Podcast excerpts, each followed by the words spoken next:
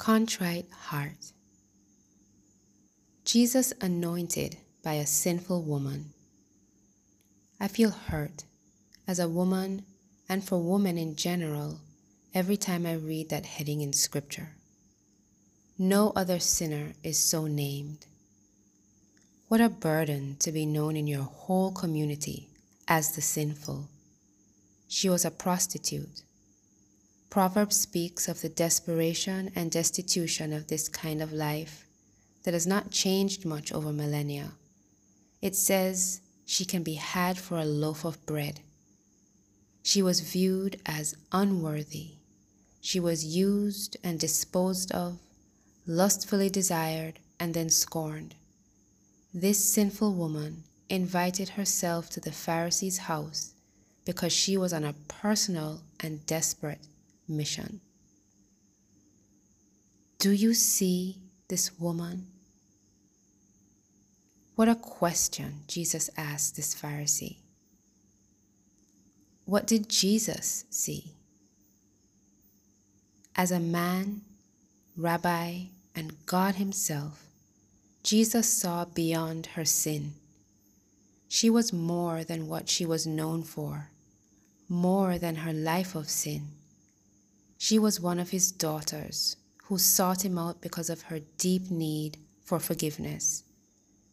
She had come home, and it didn't matter how much it cost her financially or even socially, that is, if she had anything left to lose there.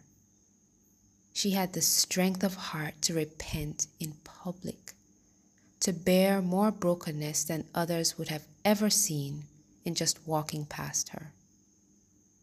By her entry into not just a public space, but a religiously charged space, we are all forced to reckon with the extent of God's mercy and love.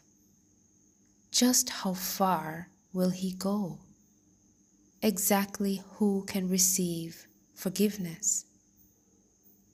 There are some of us who view our sin or sinful lives as unforgivable. We dare not mention anything to anyone or approach holy God with any of it. We would rather embrace shame than stand up under the gaze of the Lord who judges rightly and forgives the unforgivable, who receives the repentant without discrimination. After telling the Pharisee about all the wonderful things in this woman's heart, demonstrated by her tears, submission, affection, and anointing of his feet, Jesus spoke to her. He magnified her great love in front of everyone who misjudged her. Jesus received her contrition as faith, and in a short space of time, he did a deep work of restoration by moving her from the objectified to the forgiven. He approved her sacrifice, and she went away with the salvation and peace of God, with a whole new lease on life. My sacrifice, O God, is a broken spirit, a broken and contrite heart you, God, will not despise. Thank the Lord for the psalmist who showed us the path to getting right with God.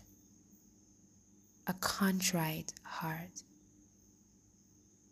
I pray that the Lord will give us greater and greater understanding of His love that is truly wide and long and high and deep. Amen.